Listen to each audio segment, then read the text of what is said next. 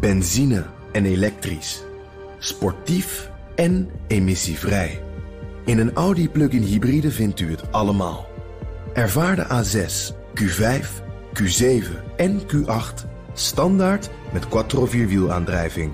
Wat u ook zoekt, u vindt het in een Audi. Audi. Voorsprong door techniek.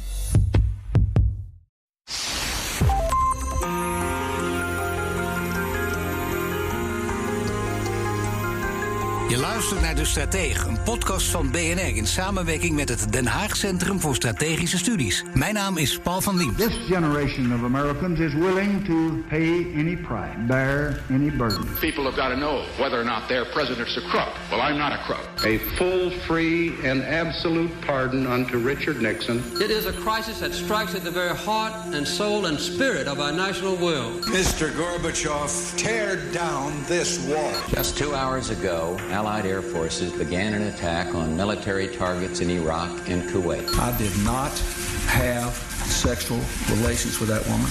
States like these and their terrorist allies constitute an axis of evil. Now is the time to act. Now is the time to say, yes, we can. We will make America great again.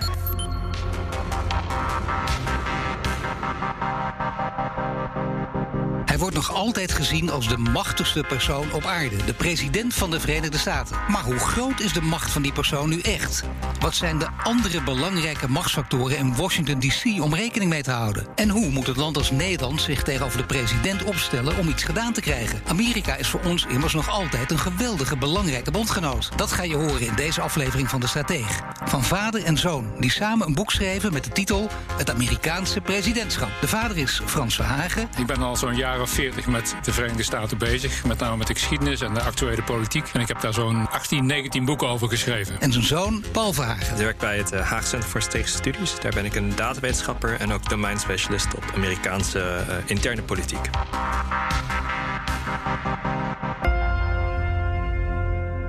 Nederland is in de ban van het coronavirus. En vooral ouderen, die zijn er vatbaar voor. Ik ga bijvoorbeeld niet meer op mijn kleinkinderen passen. Of ik ga alleen maar boodschappen doen op het moment dat het rustiger is in de supermarkt. Maar ja, voor, vooral dus de ouderen maken zich natuurlijk zorgen. Wat mogen ze nou precies wel en niet doen? De sociale impact is natuurlijk ook enorm hiervan. Als je kleinkinderen hebt die niet meer, waar je niet meer op kunt passen... of dat je eigenlijk denkt van dat wil ik eigenlijk niet. Kan ik nog wel boodschappen doen? Kan ik nog wel naar buiten gaan?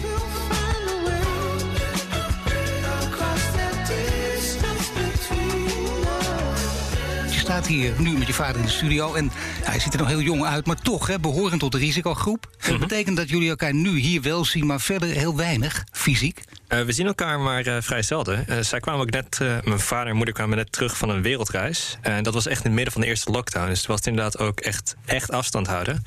En dat was vreemd. Hele vreemde gewaarwording. Ja, dat is vreemd. Maar, ik, heb hem, ik heb hem nog steeds niet kunnen omarmen. Nee, is of, dat... Ja, dat, is, dat, vind ik vervelend inderdaad, maar ja. Ja, even vragen Paul, van jij, of zeg je nou dat is, dat is een bijkomend voordeel van... nee, het is, het is heel vreemd, want we hebben elkaar... Uh, dat was september van een jaar geleden dat jullie volgens mij vertrokken. Ja. Uh, dus dat is echt heel erg lang geleden. Nu ben je, jullie zijn allebei, dat zal zo meteen blijken uit dit gesprek. En degene die jullie kennen weten dat ook. Echte politieke junkies, ook helemaal gek oh, op ja. Amerika, weten daar echt alles van. Uh, betekent dat het ook, net als bij voetballiefhebbers, dat het af en toe in, in, grote conflicten kan ontaarden van ik weet het beter dan jij? Ik heb net wat meer kennis dan jij? Conflict, conflict misschien niet, maar het is wel een beetje... Voor veel families is voetbal dan een soort van het, het safe topic. Dus daar ga je dan over praten. En dat, voor ons is dat inderdaad politiek. En dan ook de, de horse race die erbij hoort. Ik zat ook vannacht uh, het debat live te kijken. Ik ben begot niet waarom ik dat heb besloten om te doen. Maar dat tussen de vicepresidenten. Ja, precies. Dus daar ben ik ook iedere nacht uh, mee bezig dan. Dus uh, echt, echt volledige junkie, dat, uh, dat is het wel. Ja, dat heb, ben jij ook, uh, Frans. Ja, maar Paul weet dat ik meer weet, dus hij past wel op om, om daarmee de concurrentie aan te gaan. Ja, kan, dat kan heb het niet al, anders na 40 jaar. En ja, ik, ik ken de Amerikaanse geschiedenis inderdaad van binnen en van buiten. eindeloos kun je daarmee bezig zijn. En het is ook ontzettend belangrijk, laat ik dat punt toch even maken. Bijna alles waar wij in verkiezingsstrijd over praten, waar we niet over praten, is terug te voeren op wat er in de grondwet in 1787 is neergeschreven. En wat er in de Amerikaanse onafhankelijkheidsverklaring stond. De Amerikaanse geschiedenis is volgens mij niet te begrijpen. Het, het huidige Amerika is volgens mij niet te begrijpen. als je niet wat meer weet van die geschiedenis. Nou, dan zijn we meteen bij het boek uh, aanbeland. Het Amerikaanse presidentschap, die jullie beschreven. En uh, een mooie ondertitel, die houden we even voor me. Daar gaan we het zo meteen nog over hebben. Maar eerst uh, zeg maar waarom je die geschiedenis moet kennen. Wat het belang daarvan is. Nou, uh, om te beginnen, de rol van die president die staat in de grondwet, uh, beschreven in twee alinea's. Dat betekent dat er een heleboel moest worden ingevuld. Dus in de loop van de geschiedenis is die rol van de president heeft die body gekregen. Die is ook veranderd, hè, want de rol van Amerika is veranderd. er zijn een heleboel ongeschreven regels. Het Supreme Court is een andere rol gaan spelen. Amerika is een ander land geworden, maar de regels in de grondwet zijn nog steeds hetzelfde. Als wij het nu over het kiescollege hebben, hè, de kans dat iemand wordt gekozen met meer kiesmannen, terwijl hij landelijk gezien uh, minder stemmen heeft gehaald, zoals in 2016 gebeurde. Uh, dat komt omdat dat in 1787 in de grondwet zo is neergelegd. Uh, er waren allerlei compromissen die daar aan ten grondslag lagen, daar zal ik niet op ingaan. Maar als je dat niet weet, dan kun je ook niet helemaal verklaren hoe het zo is gekomen en waarom het zo blijft. Dan heb je natuurlijk ook te maken met een ondertitel. Dat zei ik al in het boek. Nou, jij mag hem noemen en verklaren, Paul. De machtigste ambt ter aarde. Ja, machtigste ambt ter aarde, zonder vraagteken. Ja, nee, ik, uh, wie zou het anders zijn? Uh, een Amerikaans president is uh, waarschijnlijk de meest invloedrijke persoon in de wereld. En het, uh, het is iets wat we vaak vergeten, ook als Nederlanders, dat we wel degelijk belang hebben bij wie de Amerikaanse president is. Um, en het is niet alleen een intern ding van de Verenigde Staten. Het is gewoon iemand die, met name tijdens de Koude Oorlog, gewoon een van de meest belangrijke mensen in de wereld was. En daar waren echt mensenlevens bij uh, gebaat. Ja, en precies de, de verhouding tot Nederland, hè, die gaan we straks ook nog uitgebreider bespreken. Maar nu eerst het presidentschap zelf, inderdaad. Het macht, de machtigste persoon op aarde. Dat is natuurlijk, heeft zich ontwikkeld in de loop der jaren. Ja, ik, ik zeg het altijd bij lezingen met de knipoog. Uh, want ja. ik laat dan zien, Barack Obama werd president en zei... ik ga Guantanamo Bay sluiten. Weet wel, die, die gevangenis op Cuba waar nog steeds... twintig jaar later mensen vastzitten zonder proces... die door Amerika zijn gearresteerd in de War on Terror. Donald Trump kwam in het Witte Huis en zei: Ik ga een muur bouwen. Geen van beiden hebben ze dat tot stand gekregen. Dus dat machtigste moet je wel uh, relativeren. Uh, het, we denken dat het het machtigste ambt van de wereld is, maar het is niet onbeperkt. Nee, je moet het relativeren, maar dan nog, hij is behoorlijk machtig. En dat betekent dat, dat het ook belangrijk is dat het afgebakend is, het presidentschap. Dat wil zeggen dat er checks en balances zijn. En mensen die over Amerika praten zeggen dat er altijd bij. Ik weet nog toen het begon met Trump, en toen had je natuurlijk ook de, al de voor- en tegenstanders. En met name de tegenstanders zeiden, of de, die zeiden, maak je niet zo druk. Het zal meevallen, want er zijn genoeg checks en balances. Hij kan echt niet voor alle grote, uh, hele gekke dingen gaan zorgen. Wat vind je daarvan? Nou ik, ik, zag dat verhaal ook. En ik heb toen meteen in NRC een opiniestuk geschreven dat dat dat onzin leek. Want gegeven de karakter van Donald Trump. En gegeven de onzekerheden rondom uh, de macht van een president. En gegeven het probleem met die uh, scheiding der machten. Maar het elkaar in balans houden. We weten dat de Republikeinen de afgelopen. of de zes jaar daarvoor. Hè, onder Barack Obama eigenlijk alleen maar obstructie hadden gepleegd. we weten dat de Republikeinen zich ondanks hun eerste, reserveer, eerste idee van, nou, dat is niet onze man, massaal achter de president geschaad hebben. 53 van de 100 senatoren zijn republikeins. En de afgelopen vier jaar hebben we geen kick gehoord. Niemand die zei van, wat maak je me nou? Wat is dit voor onbeschoft gedrag? Is dat nou wel verstandig? Ze hebben zich keurig eh, achter de president geschaad. Geweigerd ook om het te controleren. Hij is geïmpeached door het huis. Zijn we ons dus alweer vergeten. Maar toch is hij onschendbaar. Want dat is ook een, een belangrijke... meer dan een passage ook in jullie boek uiteindelijk. Hè? Bijna uh, modelmatig. Is, is de Amerikaanse president onschendbaar? Nee, het is, geen, het is geen keizer. Nee. Uh, Richard geen autoritaire leider. Richard Nixon heeft moeten aftreden omdat hij niet onschendbaar was. hij dacht het wel te zijn. Nou, dat weet ik niet of hij dat dacht. Ik dacht dat hij ermee weg. Ik denk dat hij ermee weg kon komen ja. wat hij deed. Uh, ik denk dat ja. Nixon te verstandig was om te denken dat hij onschendbaar was. Uh, alleen had hij zijn eigen hang-ups. Zo, Amerikaanse presidenten zijn ook raar. We hebben het over machtigste ambacht. Zijn natuurlijk ook rare personen. ik zeg wel eens: de, de, degene die in staat is om zichzelf tot president gekozen te laten worden, is er niet geschikt voor.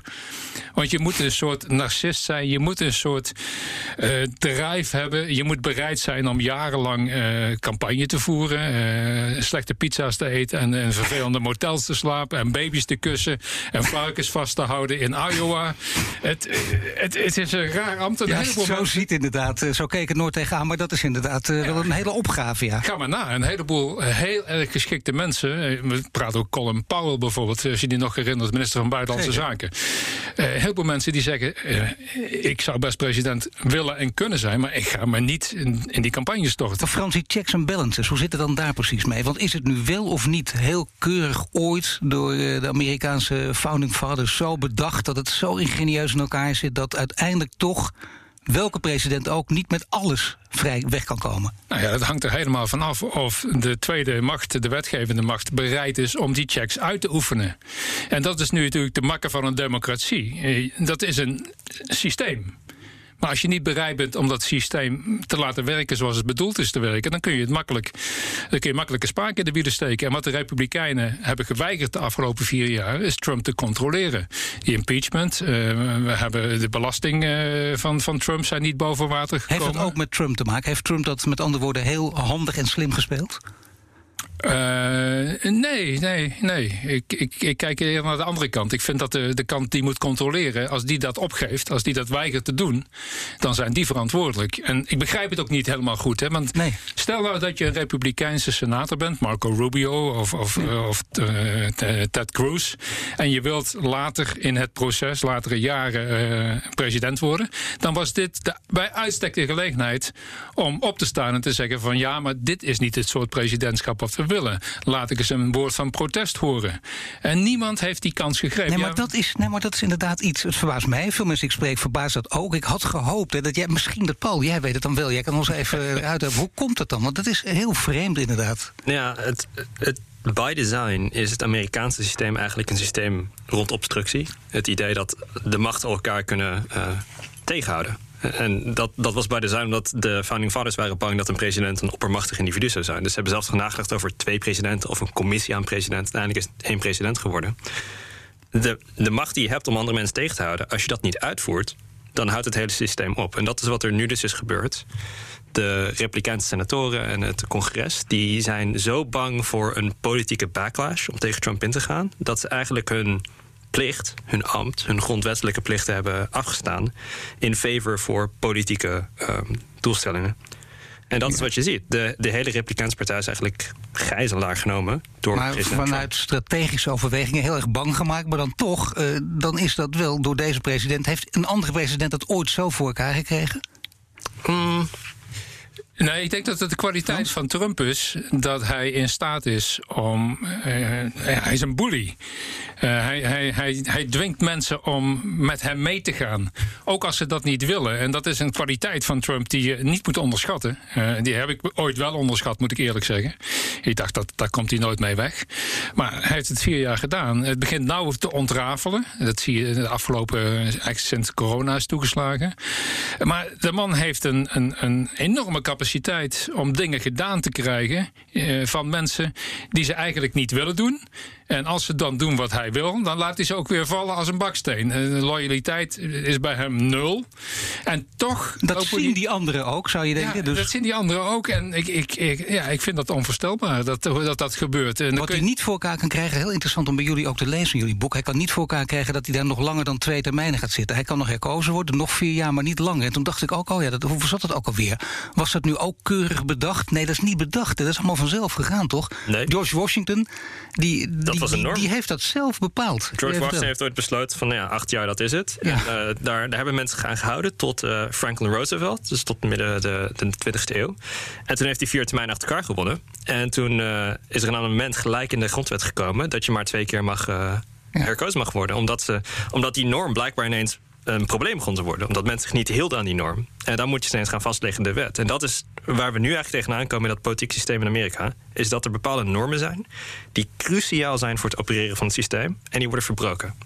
En dat zijn geen regels, dus je kunt ze er ook niet op aanvechten. Op je eerdere vraag of dit eerder is gebeurd met een president die eigenlijk gewoon lak had aan dingen en mensen gijzeling hielden. Ik zat te denken aan um, Andrew Jackson. Die is ooit door het Supreme Court op de vingers getikt. En toen zei de oprichter van wat je hebt gedaan, dat mag gewoon helemaal niet. En Andrew Jackson's reactie was, oh, nou ja, prima. Dat zegt de oprichter wel. En uh, probeer het nu maar uh, te enforcen. Probeer het nu maar te bewerkstelligen. Kun je helemaal niet, dus ga je gang. Dus die heeft gewoon volledig het Supreme Court genegeerd. En dat was toen ook een norm die werd verbroken. Ja, even, over, die mooi, even over die termijnen. Hè. Dat, dat, dat, er staat vier jaar in de grondwet. En dan moet je toch even proberen voor te stellen in 1787. We praten voor de Franse Revolutie.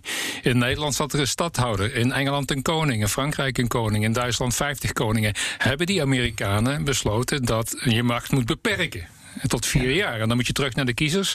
En als die je wegsturen, dan sturen die je weg. En George Washington zelf had dan toch ook het idee, een hele slimme idee... ik moet er niet langer dan acht jaar zitten. Nou, sterker nog, hij wilde na vier jaar al weg... want hij vond het eigenlijk maar niks. Maar uh, hij, wilde, terug, hij wilde terug naar zijn boerderij en naar Martha. uh, uh, en op verzoek van de mensen om hem heen is hij gebleven... om de stabiliteit van het systeem te laten zien. dus hij is toen na acht jaar is hij teruggetreden... en dat is dan een norm tussen aanhalingstekens geworden, want dat staat nergens beschreven. En nog een veel belangrijkere ontwikkeling eh, gebeurde in 1800, toen Jefferson en Adams tegen elkaar in strijdperk stonden. John Adams was toen de president en Jefferson was de oppositie. Er waren ondertussen al politieke partijen gekomen. En daar zag je een uh, wisseling van de wacht zonder geweld tussen twee politieke stromingen. En probeer dan toch die tijd voor te stellen, 1800. Dat was not done. En als Amerikanen zeggen van die grondwet van ons fantastisch, revolutionair, dan hebben ze absoluut gelijk. En maar tegelijkertijd is die grondwet wel 250 jaar oud en functioneert die niet zo goed meer. Oké, laten we kijken naar de, de persoon van de president. Uh, veel mensen zeggen, het maakt uiteindelijk niet zo gek veel uit wie daar zit. Uh, er verandert wel eens wat naar links of naar rechts, maar het valt allemaal wel mee. Degene die altijd eigenlijk alles, uh, laat ik het maar even ook op zijn Engels zeggen, die alles probeert te downplayen. Maar verandert er wel degelijk wat? Maakt het met andere woorden wat uit of Trump of Biden straks de nieuwe president is? Het maakt zeker uit. En ik denk dat in de vorm van Trump dat heel duidelijk is geworden dat hij gewoon zijn woord breekt. Kijk, zelfs met name op buitenlands gebied was er een bepaalde coherentie aan buitenlands beleid voor presidenten. Dat zelfs als het niet. Obama was het niet eens met Bush op buitenlands beleid. Maar hij heeft wel de obligaties die in Irak waren en in Afghanistan waren, die heeft hij doorgezet. Omdat dat op een bepaalde manier moet worden afgehandeld, die betrouwbaar is, die stabiel is. Trump heeft besloten om gewoon het woord van zijn voorganger te verscheuren. Op de Iran Nuclear Deal, op de Paris Climate Accord, op al verschillende soorten van zaken. En dat doet zeker schade aan de capaciteit van Amerika om als leider in de wereld uh, deals te kunnen maken. Om als mediator te kunnen optreden in verschillende conflicten. Dus dat, dat heeft wel zeker impact. Maar stel dat Biden president wordt, gaan we dan uh, terug naar, uh, laten we zeggen, de conventionele president zoals we die gewend zijn. En begint de hele wereld dan met een schone lei aan de, aan de taak Amerika? Niet een schone lei, maar het is wel echt een soort van noodknop die je dan hebt ingedrukt. En even kijken van wat kan er nu gebeuren. En het, de, het interessante aan Trump is dat het op zichzelf eigenlijk allerlei dynamieken die al eerder bestonden heeft versneld. Dus dingen als bijvoorbeeld het idee dat Europa op zichzelf moet kunnen staan. Dat, dat wordt soms tegen zijn autonomiteit genoemd. Dat Nederland en Europa als geheel eigenlijk haar eigen leger moet hebben, uh, in staat moet zijn om zonder hulp van de Amerikanen hun eigen geopolitieke doelstellingen te kunnen bewerkstelligen. Dat is nu in een stroomstelling geraakt. En dat gaat ook niet meer weg. Dus bepaalde dingen die nu in Brussel worden gedebatteerd, in Den Haag worden gedebatteerd, in Londen die zijn nu gewoon echt mainstream topics geworden. En dat gaat niet weg. Mag ik even iets uh, proberen samen te vatten uh, voor de mensen die het tot nu toe horen en die denken: wacht even, de heren zijn toch duidelijk meer op de hand van de Democraten dan de Republikeinen. Is dat erg? Nee, doe er niet toe. Dat kan ook. Vooral als je duidelijk maakt, dat doen jullie ook. Hè? Want ik citeer even: in het boek staat letterlijk: Wij menen dat Trump een beschamend president is zonder moreel kompas en schadelijk voor de Amerikaanse democratie. Toch zeggen jullie: we doen de, de belofte dat als je dit boek leest en je bent voor of tegen Trump, dat je toch een spannend, interessant boek vindt. Die belofte wordt ook gestand gedaan. Gelukkig, dat is ook zo. Waarom hebben jullie het zo helder en heerlijk natuurlijk, hè, dat je weet waar je aan toe bent? Veel mensen verschuilen zich vaak overal achter. Maar waarom hebben jullie het zo duidelijk gemaakt, Frans? Nou, omdat je, ik vond dat je aan het begin even moest zeggen uh, dat, je, dat je naar het presidentschap keek, maar ook hoe het presidentschap wordt ingevuld. En dat je daarbij bepaalde normen aanlegt. En dat zijn niet alleen maar normen, die normen zijn niet objectief uh, als, als ik Trump een beschamend president vind, dan is dat mijn opinie. Uh, en iemand anders mag zeggen dat hij een fantastisch president is, die allemaal prachtige redenvoeringen heeft gehouden en uh, fantastische dingen heeft gedaan. alleen ik wilde aan het begin even laten zien van en dat komt ook omdat we aan het eind van het boek uh, ook over het Trump-presidentschap hebben geschreven. Ik wilde de mensen erop voorbereiden dat we ook gingen kijken naar wat heeft Trump met dat presidentschap gedaan. Uh, en een van de laatste hoofdstukken gaat er ook over van wat gebeurt er als Trump uh, niet weggaat uit het Witte Huis. Als hij de verkiezingen verliest en blijft Zullen we zitten. nog even Ja, ophalen? Nee, even, ja. nee, bijna zonde natuurlijk. Kan het nu al gaan verklappen. Wat gebeurt er dan? Dat is een Nou, belangrijke even, even terug over die vraag van maakt het nou uit welke president er zit? En nou, kijk, Trump heeft bewezen dat het uitmaakt, maar het is al veel eerder bewezen. Laten we wel wezen. Theodore Roosevelt werd in 1901 president toen McKinley werd vermoord. McKinley was een republikein, Theodore Roosevelt ook. Eh, McKinley was heel conservatief eh, en Roosevelt is de eerste die sociale wetgeving heeft ingevoerd, die de Amerikaanse vloot heeft versterkt, die de Amerikaanse, die Amerika eigenlijk in de, in de 20e eeuw zette. Franklin Roosevelt, stel je voor dat Herbert Hoover was herkozen in 1932. Eh, John F. Kennedy, heeft hij geen verschil gemaakt? Eh, Lyndon Johnson in 64, Nixon of Humphrey in 1968, had dat geen verschil gemaakt? Ja, dat maak je mij toch niet wijs, dat het, dat het helemaal niks zou uitmaken. Dat gezegd zijnde, zijn er natuurlijk eh, ontwikkelingen die hun eigen gang gaan. Eh, het is mijn stelling, en het is lastig om te bewijzen, maar dat wie er ook gekozen was in 1976, herinner je dat jaar even, hè? dat was na Watergate. Gerald Ford was de president, door niemand gekozen. En Jimmy Carter was de kandidaat van de Democraten. Alleen de economie had een oliecrisis gehad. Eh, inflatie was 20%. De werkloosheid was eh, ongeveer 8%. Het ging slecht op dat moment. En ik, mijn stelling is dat niemand die toen president zou worden, had daar een succes van kunnen maken. Dus die arme Carter is daar een slachtoffer van geworden. Als Ronald Reagan dat jaar was gekozen, vier jaar later werd hij wel gekozen. Als Ronald Reagan in 1976 was gekozen, was hij ook mislukt. Als Gerald Ford was. eh, her- dus er zit wel een soort. Ja, Nou ja, timing speelt een rol. Het is, eh, Timing speelt timing een rol. natuurlijk een rol. Ja. Over Nederland, eh, Paul, begon jij net ook al. En laten we het daar eens over hebben. Want is het voor Nederland belangrijk wie de president is? Er wordt natuurlijk ook gesproken over andere belangrijke personen... of andere belangrijke instanties in Amerika. Maar voor de relatie, is het belangrijk voor Nederland wie daar de president is? Ja, dat is heel belangrijk. Nederland is eh, eigenlijk al sinds het begin van de Koude Oorlog een hele sterke bondgenoot geweest van de Amerikanen. We werken heel veel samen op, militair gebied, maar ook bijvoorbeeld informatie delen, dus AIVD. Er is een, een groep dat heet eh, de Five Eyes. Dat, is een, dat zijn alle Engels sprekende landen die delen heel veel geheime informatie met elkaar. En Nederland zit daar net buiten. Dus Nederland is een hele belangrijke hub in, in die hele intelligence gathering eh, operaties. Daarnaast, Nederland op zichzelf heeft zich niet op dezelfde manier in de Europese Unie ingezet als bijvoorbeeld een, een Frankrijk of een Duitsland, die echt de voortrekker wouden worden. En Nederland zat altijd veel meer op transatlantische eh, relaties en veel minder op Europa voor zichzelf.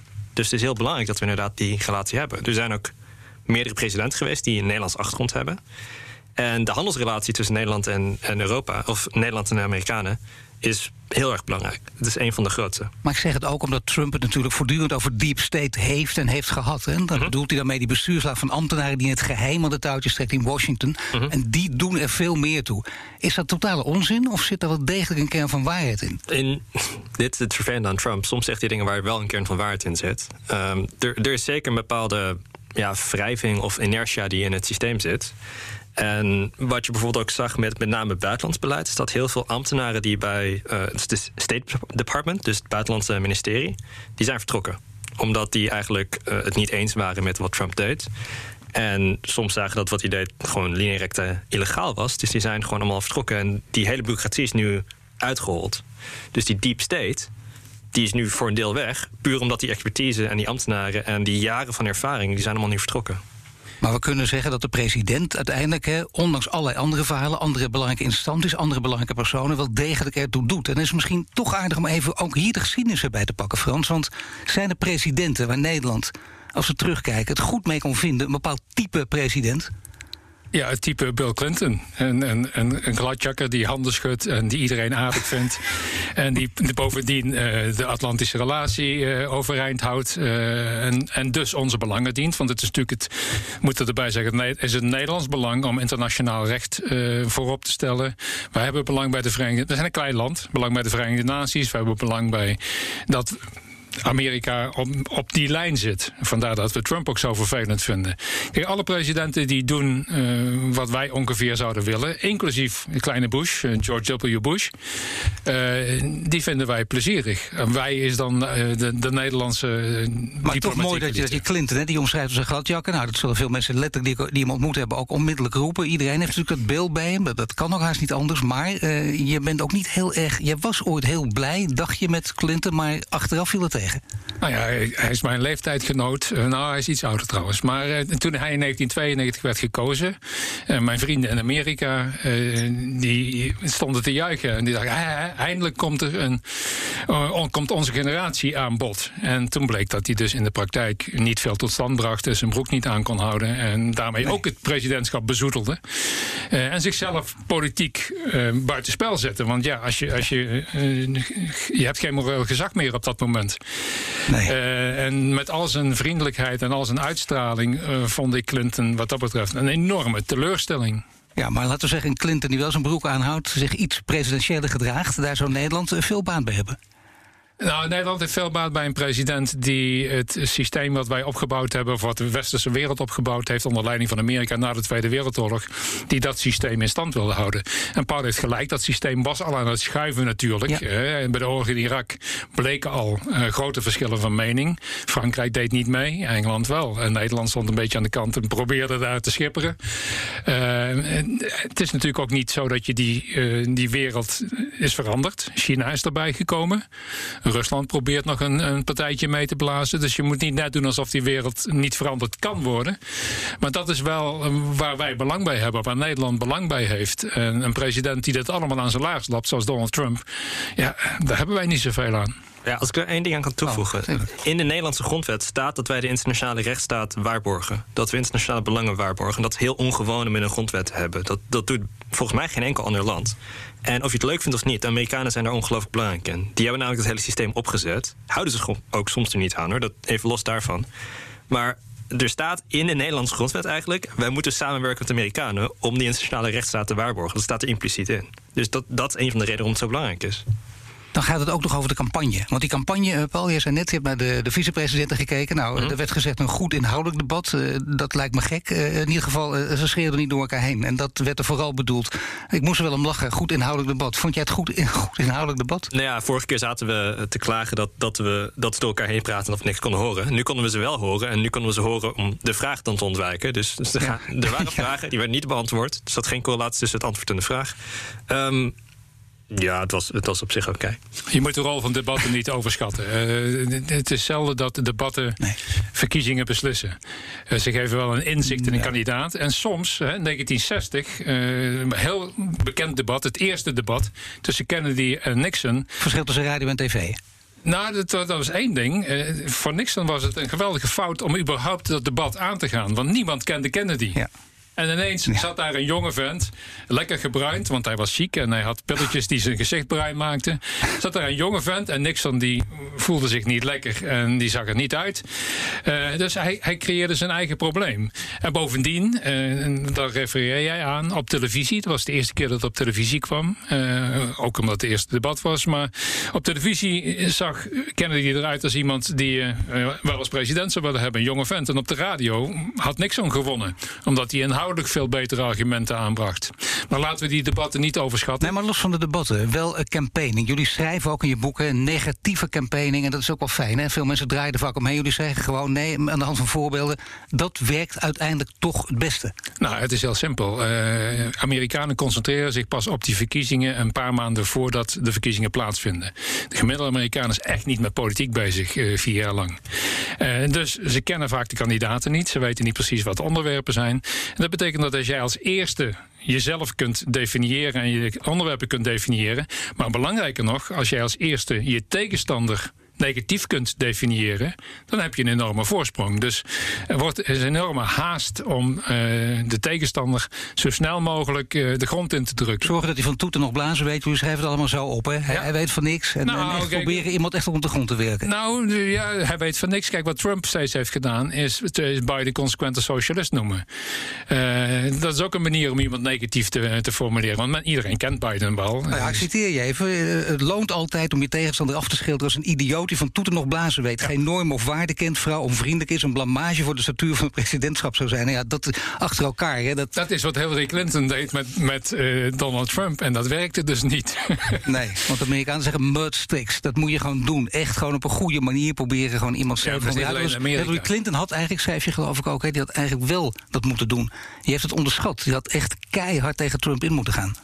Als ze had willen winnen. Ja, nou, ik, ik zeg wel eens uh, democraten over democraten. They take a, a, knife to a gunfight. Democraten zijn keurig, beleefd, hebben belang bij een overheid uh, en, en, spelen het spel volgens de regels. En republikeinen zijn straatvechters. En uh, Trump was daar een goed voorbeeld van. En Hillary Clinton was een goed voorbeeld nou ja, van. Of democraten doen het af en toe wat geniepiger natuurlijk.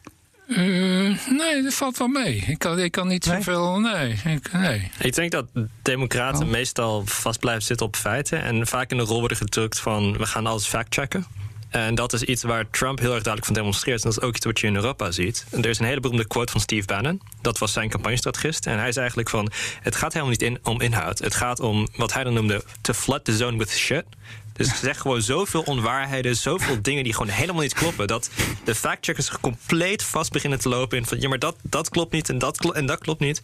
En dan gebeurt het eigenlijk dat je jezelf niet meer kunt definiëren. Omdat je probeert andere mensen te corrigeren. En dan in een wereld, hè, goed dat jullie daar ook flink aandacht aan besteden, aan, aan, de rol van de media. In een wereld waarin media steeds versnipperd raken met voor- en nadelen. En sociale media, algoritmes die dit doordrukken, al dat soort zaken. Nou ja, waar je ook alles van weet natuurlijk. En dat scheelt ook. En dat is veel bepalender dan, uh, laten we zeggen, uit de tijd van, van jouw vader Frans, uh, de grote. Het waren allemaal mannen hè, die daar uh, gewoon de scepter zwaaiden. Peter Jennings, Tom Brocco, noem ze maar op. Ja, maar die werden vertrouwd, de enkers. Die werden vertrouwd door mensen. Ja. wij keken naar het avondnieuws. Uh, er waren maar drie zenders, ABC, NBC en CBS. En dat waren mensen die je vertrouwde. Die brachten het nieuws. Je wist dat dat niet politiek gekleurd nieuws was. Dus uh, op het moment dat de, de, de, de, degene die CBS presenteerde in 1968 zei over Vietnam...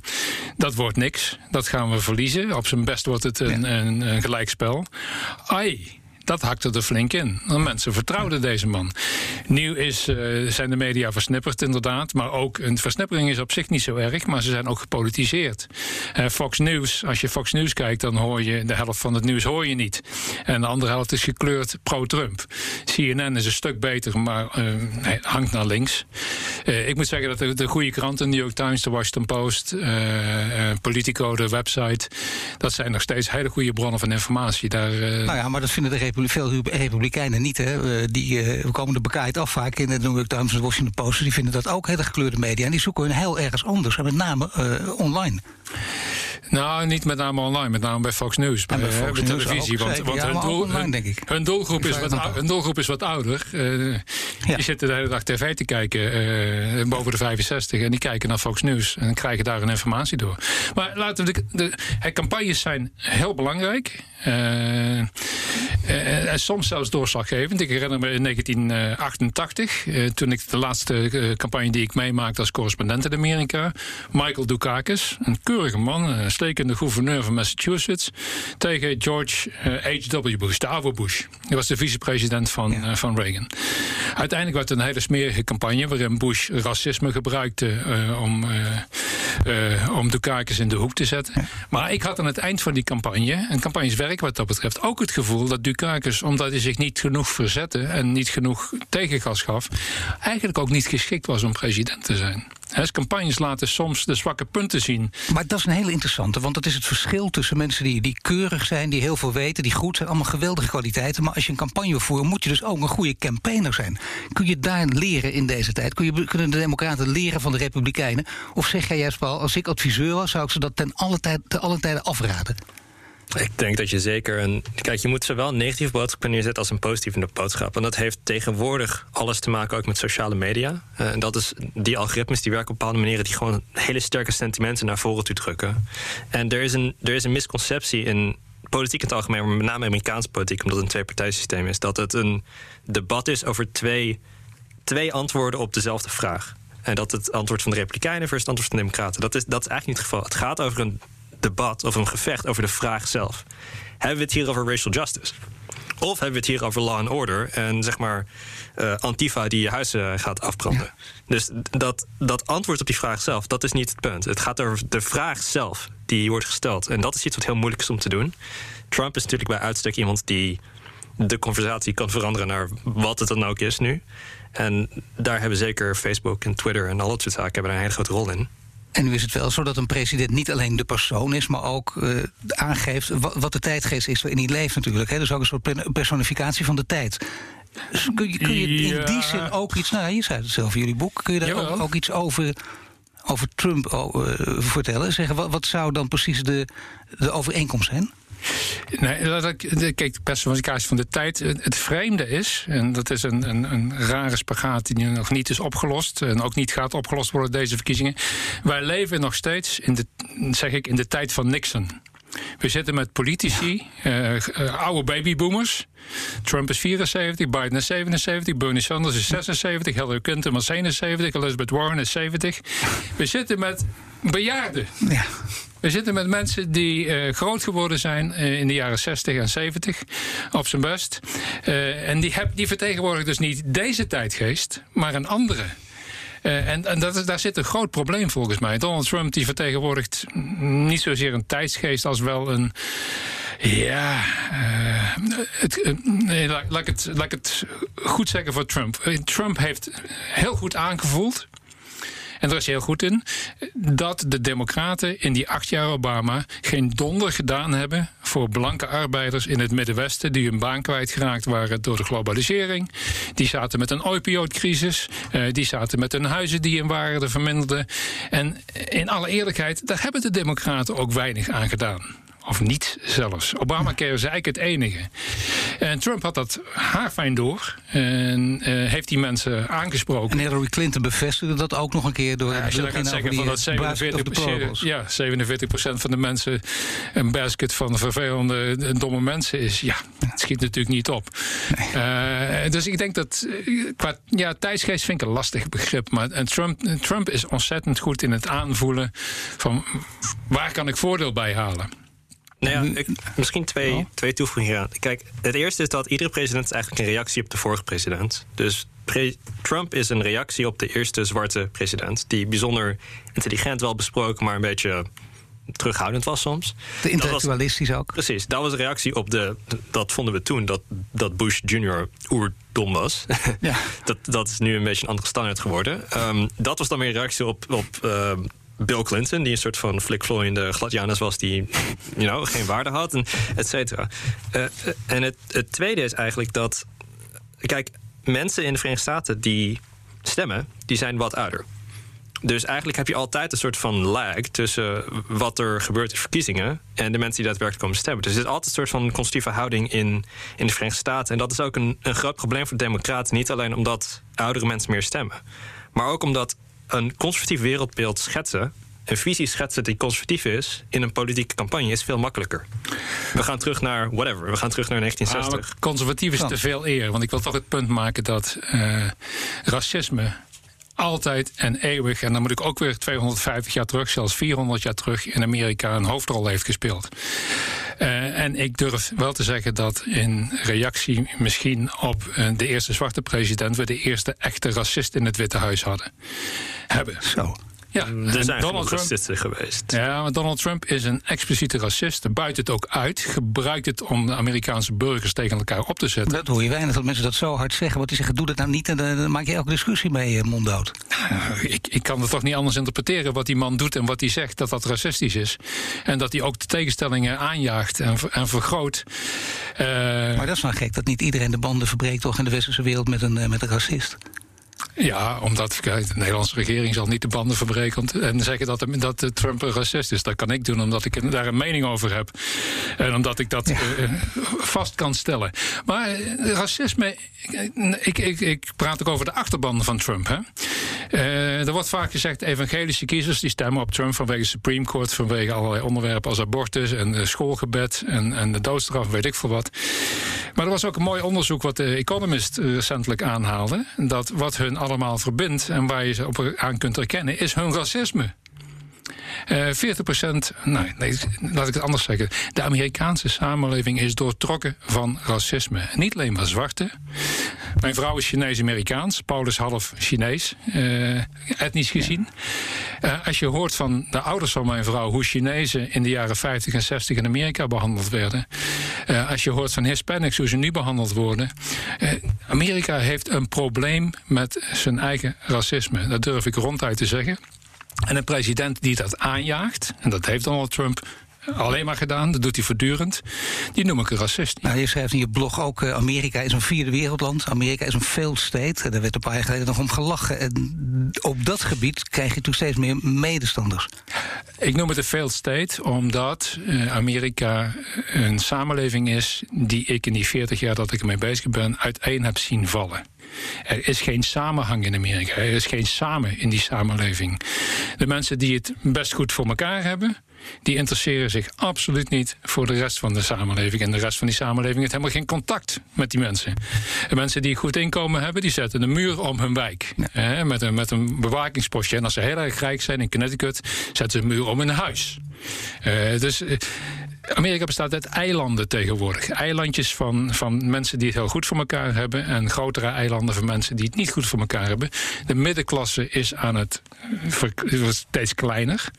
En daarmee krijg je een, eh, ook een sociaal-economische polarisatie die niet valt op te lossen tenzij je als overheid daar stevig in gaat. Nou, als we goed naar jullie verhaal luisteren, zoals jullie tegenaan kijken, zoals jullie het boek ook hebben geschreven, maakt het helemaal heel veel uit wie straks hier de president gaat worden in Amerika. En dan, en dan, uh, Frans, je haalt het al aan, hè, en daar eindigen jullie boek ook mee. Wat gebeurt er? Wat gebeurt er, Paul? Ik vraag het aan jou. Als Trump inderdaad uh, zijn verlies niet accepteert, weigert dus letterlijk ook het Witte Huis te verlaten. Op juridisch niveau is het heel duidelijk wat er gebeurt. Namelijk om 12 uur s middags om 20 januari is er een nieuw president. Dat, ja. dat is wat in de grondwet staat. En als hij blijft zitten, wordt hij door het leger weggevoerd. Ja, dat is wat, wat juridisch staat. Uh, wat er politiek gebeurt, is iets heel anders. En dan hebben we het over ondermijning van vertrouwen in democratie. Dan hebben we het over ondermijning van de rechtsstaat zelf. En dan kom je inderdaad echt tegen scenario's aan waar uh, het moeilijk is om. Wat Frans net zei, dat, dat gebrek aan een idee van wat de Verenigde Staten is. Een gezamenlijk idee, een gezamenlijke identiteit. En dat heeft zich in 1860 uitgesloten tot een burgeroorlog. Dan kom je tegen dat soort scenario's aan. Dat je gewoon echt keihard uh, dit soort splitsingen ziet. En dat is heel zorgwekkend. En dat zou heel goed kunnen gebeuren nu. Ik, ik, denk dat de cruciale factoren zijn de Republikeinen in de Senaat. Uh, kijk, om te beginnen zeggen, als de verkiezingen duidelijk zijn, als Joe Biden een flank wint, de Senaat democratisch wordt, en dat is voor iedereen duidelijk, er zijn geen rechtszaken omheen, en dan zijn we gauw klaar. En dan is Trump ook op 20 januari vertrokken. Geen twijfel over ja. mogelijk. Kijk, wat Trump doet, is wat een onroerend goedboer uit New York doet, is proberen wat het leiden kan. Hij probeert, stopt er allerlei dingen in. Hij zegt, de teller gaat niet goed, de postbussen zijn niet goed, de stembiljetten deugen niet. En als ik verlies, dan is dat de reden. Als je dik verliest, dan zegt hij van, oké, dat zei ik allemaal wel, maar uh, ik, ik accepteer mijn nederlaag. Het probleem komen pas als het heel krap wordt. En dan is de vraag, gaat de Republikeinse Senaat, gaat zijn eigen partij accepteren dat Donald Trump weigert om de verkiezingen toe te geven. Maar ik wil een ander punt erbij maken. Ook als het heel duidelijk is. Ook als Joe Biden wint. Ook als de Democraten de Senaat hebben. Dan nog heeft Amerika enorme structurele problemen. Ik noem het een failed state. Uh, ik denk eerlijk gezegd dat het een illusie is om te denken dat Joe Biden en de Democraten die snel kunnen oplossen. Amerika heeft een lange termijn probleem. Uh, het is een land mm, ja, wat, wat in de neergang zit. Hè, een imperium. Alle grote landen hebben hun ups en hun downs, maar Amerika zit in een down. Ik moet nog maar zien dat ze daar snel uitkomen. En Joe Biden gaat dat niet oplossen. Wie de verkiezingen gaat winnen, dat, uh, dat voorspellen, dat moet je eigenlijk niet doen. Jullie schrijven het ook in jullie boek uh, met een paar citaten van anderen ook. Die zeggen dat dat kan niet, dat is niet goed, dat is waar. Maar toch in uh, deze ik heb, al vaak, ik heb al vaak fout voorspeld. Je hebt vaak dus. fout. Ja, ah, kijk, jij, wel, jij bent nog jonger misschien. Heb jij het altijd goed gehad tot nu toe, of niet? Um, ik mag pas sinds 2008 stemmen. Dus ik heb het vrij vaak goed ja. gehad. Ik had het niet goed in 2016. Voor duidelijkheid, nee. Maar jij, nee. jij dacht, jij wist zeker dat Clinton zou gaan winnen. Ik dacht dat Clinton zou gaan winnen. En wat denk je nu? Ik denk dat Joe Biden gaat winnen. En, uh, Jij gaat ook om stemmen? We, ik heb al gestemd. En ben je het vertellen of hou je het voor je? ik denk dat aan de hand van dit gesprek al duidelijk is wie ik heb gestemd. Ik kon trouwens ook op, uh, op, Kanye West stemmen voor vicepresident. Uh, dus dat, dat was ook een optie waar ik even over moest nadenken. Maar um, kijk, het, het, het punt aan de Verenigde Staten op het moment is dat ze eigenlijk in een sinds eigenlijk het eind van de Koude Oorlog zitten ze in een polarisatieomgeving. Dus sinds ze eigenlijk die gemeenschappelijke vijand hebben verloren in de vorm van de Sovjet-Unie, kreeg je eerst Bill Clinton en normbrekend gedrag daar met Monica Lewinsky, et cetera. En toen sinds Newt Gingrich de spreker van het huis werd, republikein, zijn eigenlijk dingen die heten wedge issues naar voren geschoven als het middel van politiek. En dat wedge issues zijn dingen waar je of voor bent of tegen. Uh, geweren, of abortus, of de homohuwelijk en dat soort dingen. Dus het werd een deel van de politieke strategie om het land te verdelen. En eigenlijk is dat al, nou, wat is dat, 30 jaar zo nu. En dit is eigenlijk de eerste verkiezing waar we zien dat er echt een concrete poging is om het land weer samen te brengen. Dat is waar Joe Biden's hele platform over gaat, om het land samen te brengen. Of het hem lukt, wordt interessant. Nou, als je veel andere peilingen ziet en, en veel andere verhalen hoort, daar wordt gezegd: Trump zal uiteindelijk gaan winnen. Waarom? Degenen die voor hem zijn, zijn ook echt voor hem. En zijn heel fanatiek voor hem. En zijn echt fan van hem. En Biden, zelfs zijn voorstanders, zijn neutraal. Nou, we kunnen inhoudelijk even ingaan over waarom de peilingen nu anders zijn dan 2016. Dat, dat is een, een deels technisch verhaal. Dus in 2016 was inderdaad ook zo dat in oktober Hillary Clinton 14 punten voor stond in de peilingen. Dus vergelijk maar met waar Biden nu voor staat. Een van de verschillen was dat Hillary Clinton nooit boven de 50% kwam. Dus er was een heel groot aandeel van kiezers toen die zich niet, niet hadden bepaald. Dus die waren undecided. Die, zijn overweldigend richting Trump gegaan. Het andere is dat voor veel van de peilingen nu. Uh, ze zaten fout in 2016, maar ze hebben heel erg veel geleerd over de afgelopen vier jaar. In 2018 waren ze de meest nauwkeurige peilingen ooit. Dus in alle uh, senaatraces en alle huisraces. En dat deden ze onder andere bijvoorbeeld te wegen voor um, opleidingsniveau. Dat deden ze vroeger niet. Uh, nu doen ze dat wel. Dus er is reden om de peiling ook te geloven. En er is een, een neiging die veel mensen hebben nu om soort van emotioneel te zeggen van ja, maar ik geloof de peilingen niet. Want ik, ik ben bang voor Trump en ik, ik wil het niet geloven. En pas als het echt gebeurt, dan geloof ik het pas. Uh, er is nog steeds data, er is nog steeds bewijs, er is nog steeds empirie. Uh, dus je kunt in ieder geval optimistisch zijn. En na dit verhaal, Frans, wat denk jij? Waag je toch maar even aan de voorspelling? Nee, laat ik even geen voorspelling doen, of een andersoortige voorspelling. Uh, als Donald Trump zou winnen, dan is dat het einde van het Amerika zoals wij het kennen. Want dan kan hij all out gaan. Dan kan hij wat hij vier jaar gedaan heeft verdubbelen, verdriedubbelen. Uh, maar na twee jaar, na zes jaar ben je toch altijd een lame duck? Hij toch ook? Jawel, maar dan heeft hij ook een meerderheid in de Senaat. En dan heeft hij een mandaat van de bevolking. En ja. dan kan hij echt doen wat hij wil. En dan is niet alleen Amerika in crisis. En niet alleen een politieke crisis. Maar denk ook dan uiteindelijk in een constitutionele crisis. Maar dan is de westerse wereld in een crisis. Want dan is er geen leiderschap. Dan is er geen land wat een voorbeeldrol speelt. Er is geen land wat een leiderschapsrol speelt. Er is geen geen land waar wij ons door willen laten leiden. Maar dat is er wel met Joe Biden? Dat is er wel met Joe Biden. Die kans is er om dat te herstellen. Dan, dat, dan wordt in ieder geval die Atlantische relatie en die internationale rechtsrelatie die wordt hersteld. Uh, of dat voldoende is om leiderschap in de wereld terug te claimen, dat staat nog maar te bezien. En maar dan, dan blijf je, zoals je al omschreef, toch leider ook van een, van een failed state. Van een ja, land met heel nee, veel goed, problemen. En, en met, waar ook anders denken heel kunnen, veel moeite mee hebben. Daar kunnen we nog een half uur over doorpraten. De, nee. de wereld is veranderd. China en Rusland. China met name Zeker. speelt een andere rol. Uh, daar moeten we het ook over hebben dan. Uh, en als Amerika. Ja. Maar laten we zeggen, Amerika heeft een betere kans onder Joe Biden om daar een eensgezind front tegenover de Chinezen neer te zetten dan Donald Trump dat zal kunnen doen. Nou, laten we zeggen, met evenveel bevlogenheid uh, als je hoort in deze uitzending is het boek geschreven, het Amerikaanse presidentschap. Vader en zoon, Paul en Frans Vragen. Hartelijk dank. Graag gedaan. Graag gedaan. En luister vooral ook naar andere afleveringen van de Strateeg. Bijvoorbeeld naar die met Rob de Wijk over het enorme belang van het multilaterale systeem voor een klein land als Nederland. Tot de volgende keer. Benzine en elektrisch. Sportief en emissievrij. In een Audi plug-in hybride vindt u het allemaal. Ervaar de A6, Q5, Q7 en Q8 standaard met quattro vierwielaandrijving. Wat u ook zoekt, u vindt het in een Audi. Audi. Voorsprong door techniek.